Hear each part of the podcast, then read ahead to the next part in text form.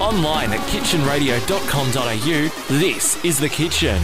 This week around the world has been pretty intense for the cops, like around different I think countries. every week is intense for the cops. Uh, okay, well, It's let an me rephrase intense that. job, Adam. It's okay. It's intense every week, right? But this week, there's just been some was a spe- stories coming out that's just been comedy gold. Like that statement, it's been an intense week for the cops. Well, that okay, that's pretty funny in itself. But I mean, come on, man.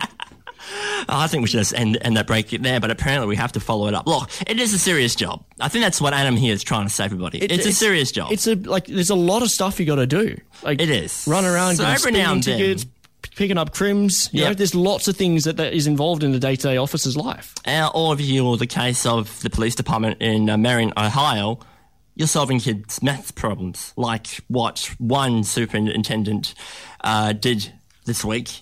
Sh- Um, he got a message from uh, the, a little girl on Facebook Messenger, as he tended to do, of course. That's the modern day way of reporting cop of reporting crimes now. Yeah, it's just oh, I And sent that's a Facebook problems. message.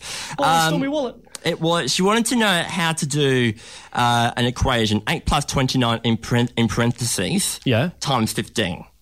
Now, actually, do you know how to? Would you know how to do that? Bimdas brackets indices. I'm glad you remembered that because I don't remember. multipli- uh, multiplication, add, uh, division, addition, Yeah, subtraction. like, yeah, like close. I'm it's in surprised. that order, like, isn't it? I, I've also it's been buried in the same section of my, of my brain as the Dewey Decimal System. I don't remember how that works. Yeah, okay. So Weird. But the cop, to his credit, actually talked her through and solved the equation, which I think is incredible. pretty Go- good. Going beyond the line of duty. Adam. Exactly. I mean, Over in Philadelphia, they've had a lot Beat of stuff that. going on. Beat that. All right, here we go. How's this? Yep.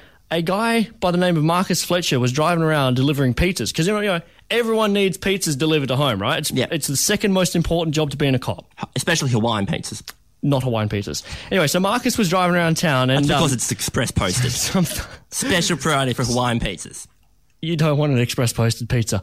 Marcus maybe not was posted. driving around town delivering pizzas when all of a sudden a bunch of thugs came up and you know threw him out of his car, took off with his car, with his wallet, his phone, and everything else that's in there, and probably pizzas he was trying to deliver as well. Yep. Anyway, so he decided I'm going to call the cops and tell them my car got stolen, Yeah. but he wanted it back quicker, and he didn't think they were doing enough to deal with getting his car back, so he dropped the line, "My nephew is in the back of the car." Aha. his uh, nephew was not in the back of his car.